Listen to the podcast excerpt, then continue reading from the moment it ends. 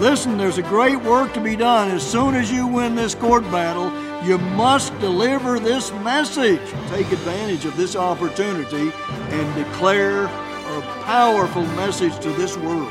He expects more of us. He believes we can do more. Who's going to stop Christ? Who's going to stop Christ from getting this work done? This is Behind the Work. Welcome to Behind the Work. I'm Grant Turgeon.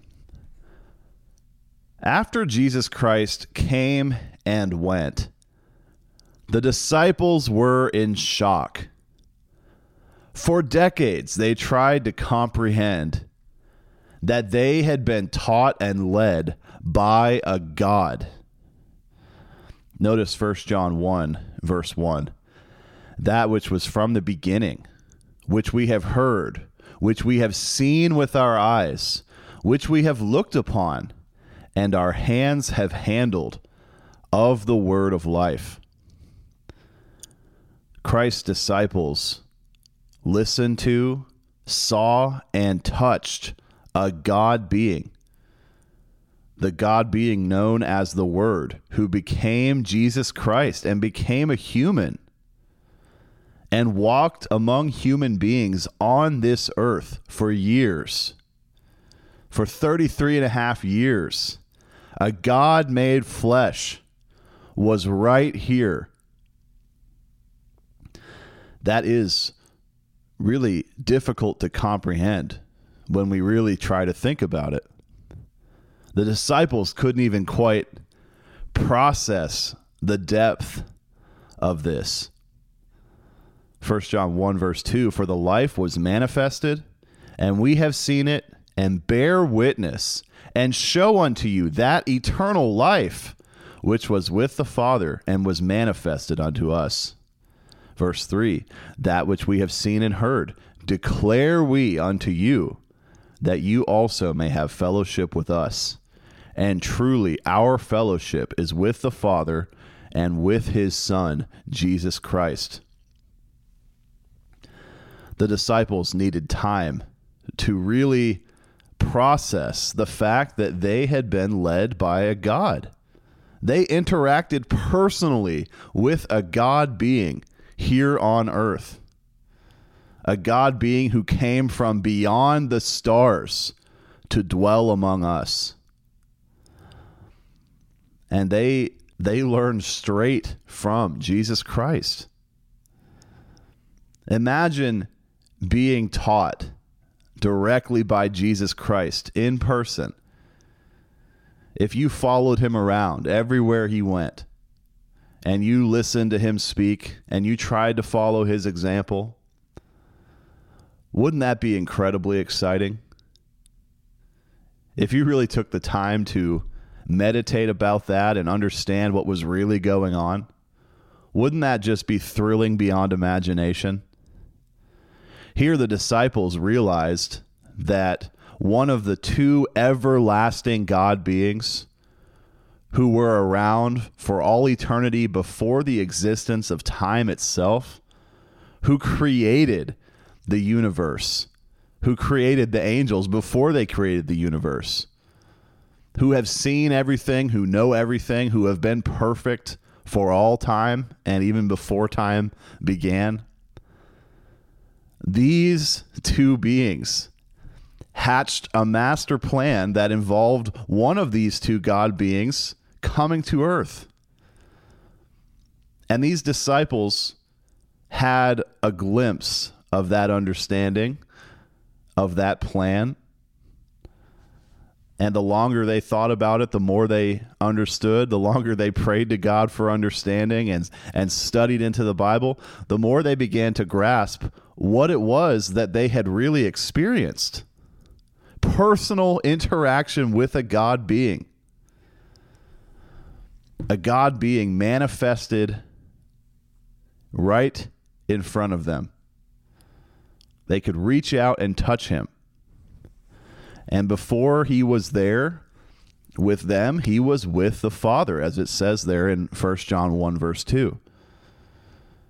And then verse 3, it, it just shows how the disciples had such an earth shaking experience that they needed to tell everyone about it. Now, again, imagine if you were following Christ around for years and then all of a sudden he was gone. It would be very hard to keep that secret. You'd have to eh, declare that to other people. Everyone, you wouldn't believe what I just experienced. I was in the presence of God Himself. God Himself taught and led me. And He gave me instruction that changed my life. And here I want to give this instruction to you.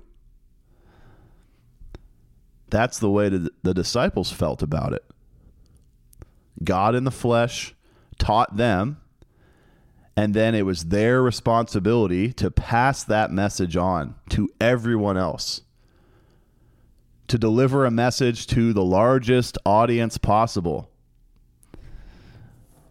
In an article titled The Goal of Our Work by Philadelphia Church of God, Pastor General Gerald Flurry, it says, The goal of our work is to bring all humanity into fellowship with the Father and Son please read that again. So I'll read it again. The goal of our work is to bring all humanity into fellowship with the Father and Son. Now, we might not have been there in person when Jesus Christ walked the earth. And yet, human beings, no different from you and me, were there and they did see and hear and touch him. We very easily could have witnessed Jesus Christ ourselves if we had been alive 2,000 years ago. That's the fact of it. And also, the fact of it is that, well, we can have a very close relationship with God and Christ today there is a way that we can also experience as close as possible to what the disciples did. Now, while Christ was on the earth, there were a few things that the disciples were not too familiar with. Jesus Christ was there with them in person. So notice Matthew 9, verses 14 and 15. Then came to him the disciples of John, saying, Why do we and the Pharisees fast often, but your disciples fast not? These are the disciples of John the Baptist. And Jesus said unto them, Can the children of the bride chamber mourn as long as the bridegroom is with them? But the days will come when the bridegroom shall be taken from them and then shall they fast. Christ's disciples never fasted until he was gone. They were with Christ in person. They were already as close as they could possibly be to God because they were with God all the time and being taught by Him directly in person all the time. Fasting is meant to draw us closer to God. So, once Christ was no longer literally there in front of them, that is when the disciples began to fast. And today we can fast. We have material about how to fast and how to do it effectively to really achieve the desired result of becoming one with God. And then, even perhaps, having some of our requests answered by God, although that is not the main purpose of fasting. But we can fast today. We can draw close to God in a similar way as those disciples got to enjoy. Although we don't see Christ in person, we can still use the tool of fasting to connect with God and experience something similar. You can go to pcg.church and just type in fasting. You'll see all kinds of material about about fasting and how this is such a powerful, vital spiritual tool. But while Christ was with them in person, the disciples did not fast. Now, here's another difference between the disciples while Christ was there and us. John 14, verses 1 through 3. Let not your heart be troubled. You believe in God, believe also in me. This is Christ speaking. In my Father's house are many mansions. If it were not so, I would have told you. I go to prepare a place for you. And if I go and prepare a place for you, I will come again and receive you unto myself, that where I am, there you may be also. This was not long before Christ was crucified. He was put to death as payment for the sins of all mankind. And three days later, he was resurrected. Not long after that, he ascended to the Father in heaven. And he is there to this day, living and working on our behalf. He makes direct access to the Father available through prayer. We have an excellent book, How to Pray, available for free at thetrumpet.com. And you can learn all about Christ's job helping us with prayer. Also, we have a book, the book of Hebrews, What Jesus Christ is Doing Today by Mr. Flurry. So you can read How to Pray, you can read Hebrews. Both of those are free at thetrumpet.com. Christ is away right now. He went to his Father. He is preparing positions for us in the kingdom. And then very soon he is going to come back. And he is going to give us these positions, these government offices within the kingdom. But in the meantime, Christ gives us something else or God does. In, in place of Christ being with the disciples in person, God gives us a very solid replacement. Notice a little bit further down in this chapter, John 14, verses 16 through 18. And I will pray the Father, and he shall give you another comforter, that he may abide with you forever, even the Spirit of truth whom the world cannot receive, because it sees him not, neither knows him. But you know him, for he dwells with you and shall be in you. I will not leave you comfortless, I will come to you. Now, there is some confusion injected here by the translators. They often will call the Comforter or the Holy Spirit He as if the Holy Spirit is a human being or a God being. The Holy Spirit is the power of God. It's it's almost like you could equate it to electricity. Electricity makes a lot of things operate.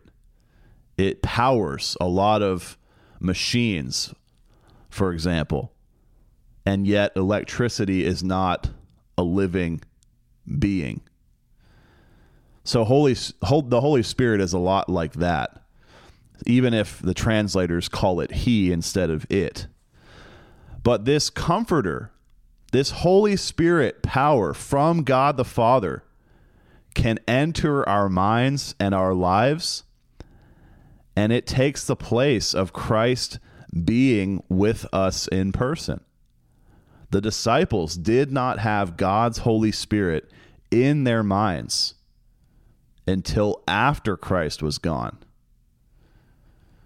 Christ gave the Holy Spirit, or God gave the Holy Spirit to the church on the day of Pentecost after Christ was gone.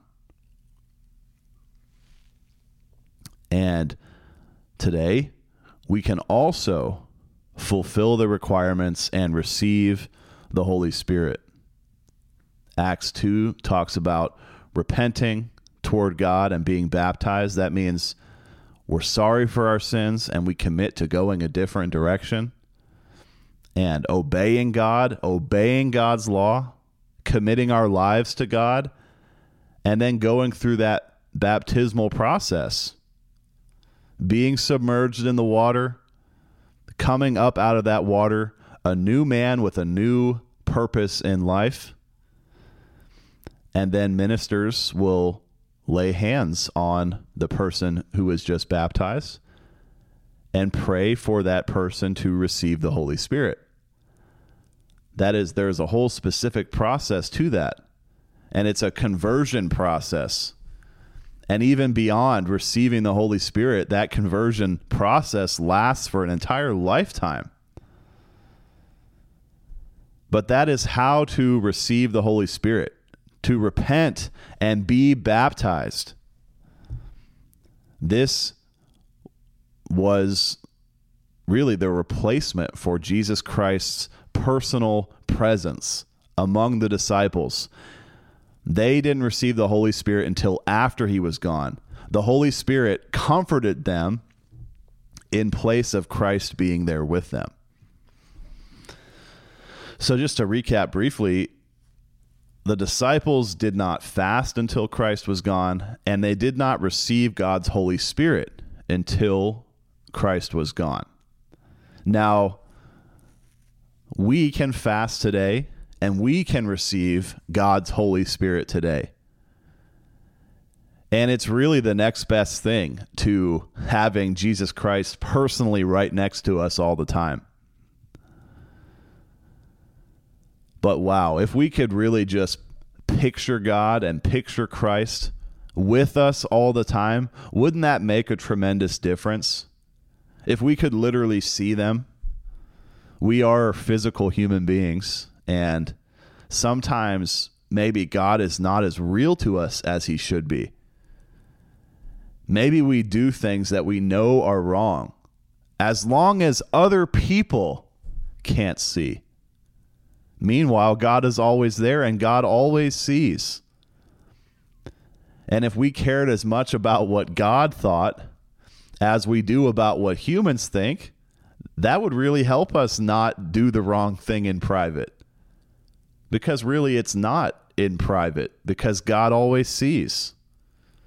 And we should want to please God all the time, even when other humans aren't around. But that is a struggle to actually think of God in that way and realize that He is right here all the time, even if we can't see Him. Second Corinthians 10 has a good admonition for us. Second Corinthians 10 verse 5 says we should bring into captivity every thought to the obedience of Christ. It's as if we are submitting each thought to Jesus Christ for his approval before we spend more time dwelling on that thought, before we allow that thought to bounce around our mind some more. We make sure that Christ approves that thought first. It's as if Christ is walking with us. He's right there with us in person all the time. God gives us these spiritual tools to make Him more real to us. We have prayer, we have Bible study, we have fasting. We can receive the power of God's Holy Spirit that will help transform the way we think, the way we speak, the way we live. All of these tools that, though we cannot see Christ and hear Him and touch Him like the disciples did, we can still be very close to God. It's just a matter of using those tools that God makes available. Fellowship as well. Talking with brethren of like mind who have the same spiritual goals as we do. But let's just read that that quote again from Mr. Gerald Flurry. The goal of our work is to bring all humanity into fellowship with the Father and Son. So let's just think about what that really means. When Christ was with the disciples in person, they talked to him for hours. They asked him all kinds of questions. They wanted his perspective. They wanted to understand eternal prehistory when no one existed except for God and the Word.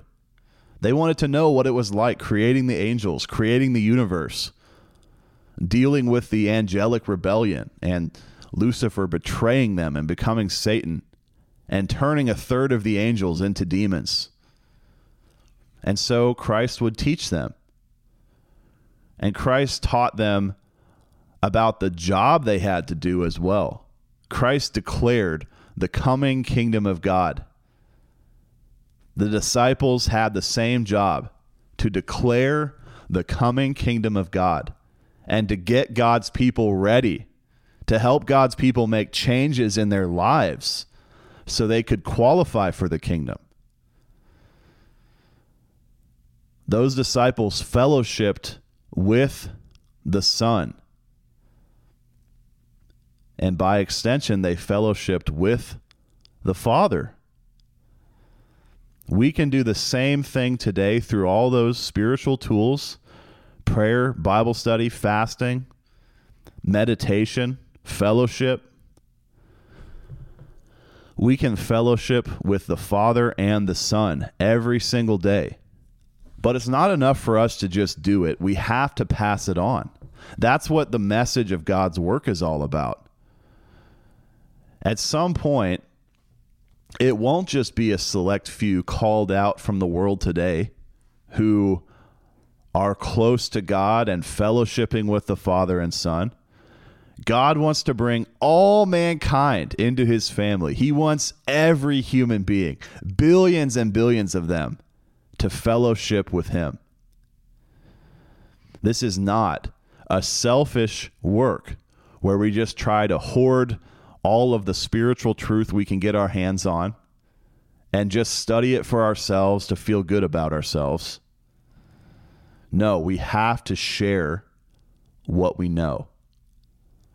That doesn't mean going door to door and forcing it on people, but just making the message available in every possible way so that it can be reached by people who want answers. Mr. Flurry writes in this article the goal of our work, and you can find this at pcg.church. I'll put it in the show notes of this program as well. But he writes in this article about the late educator Herbert W. Armstrong. And when Mr. Armstrong led the work of the Worldwide Church of God, he had spokesman clubs, he had a college where there were research and writing classes. Mr. Flurry writes, the students were not there just to learn the message. They were also taught how to deliver it, both in this age and in the millennium. In Herbert W. Armstrong College, our students are taught how to write and speak like kings and priests. We have a message that must be communicated to all humanity. Receiving God's message is just half the, of the responsibility. The second part is communicating it. And what a communication job! This message must be delivered to every person ever born. You see, the message is about fellowship with the Father and the Son and helping everyone who has ever lived experience that close relationship with God, with their own Creator. Just like the disciples got to interact with Christ in person, we can interact very closely with God today. And by delivering this message, we pave the way for billions of people to interact very closely with God in the future and in his kingdom for all eternity. Thanks so much for listening today. I'm Grant Turgeon. This has been Behind the Work. You've been listening to Behind the Work.